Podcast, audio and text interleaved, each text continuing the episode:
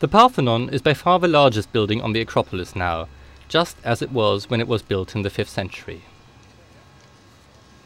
Its shape is more typical of Greek temples than that of the Erechtheion.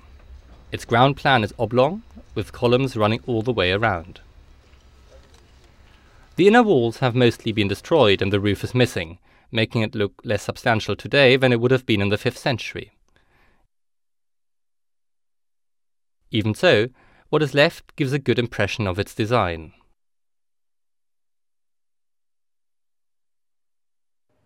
In contrast to the Ionic Erechtheion, the Parthenon was built in the Doric order.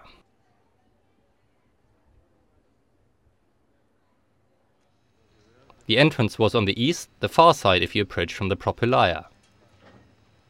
This means that the procession would have walked alongside the building before getting to its entrance.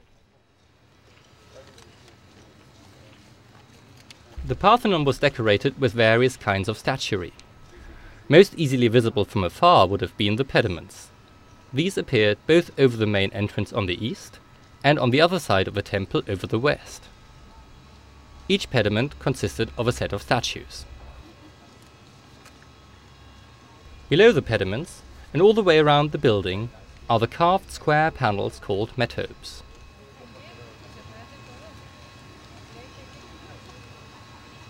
And finally, less easily visible because inside the outer row of columns was the frieze, which ran all the way around the building.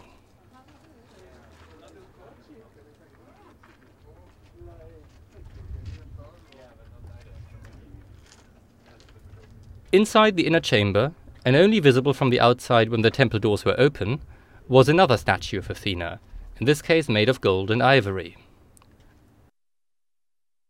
This portrayed Athena Parthenos, or Athena the Maiden, who gives her name to the building as a whole. It was sculpted by Phidias and was famous well beyond Athens.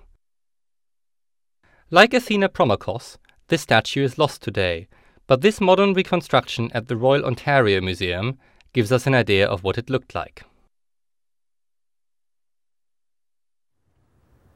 Most of these elements, pediments, metopes, frieze, cult statue, can be found in one way or another in other temples, though rarely on this scale and in this combination. Nonetheless, it is important to remind ourselves that the Parthenon is an unusual temple. For much of the 5th century, Athena's most important temple, and the finishing point of the procession, was the temple of Athena Polias, next to which the Erechtheion was later built. For all its grandeur, then, the Parthenon was not the Acropolis's most important temple in terms of cult. However, the Parthenon had further non religious functions. In particular, it served as the treasury for the monies Athens collected from its allies and subject states. Certainly, the Parthenon was a temple, but it was a lot else besides.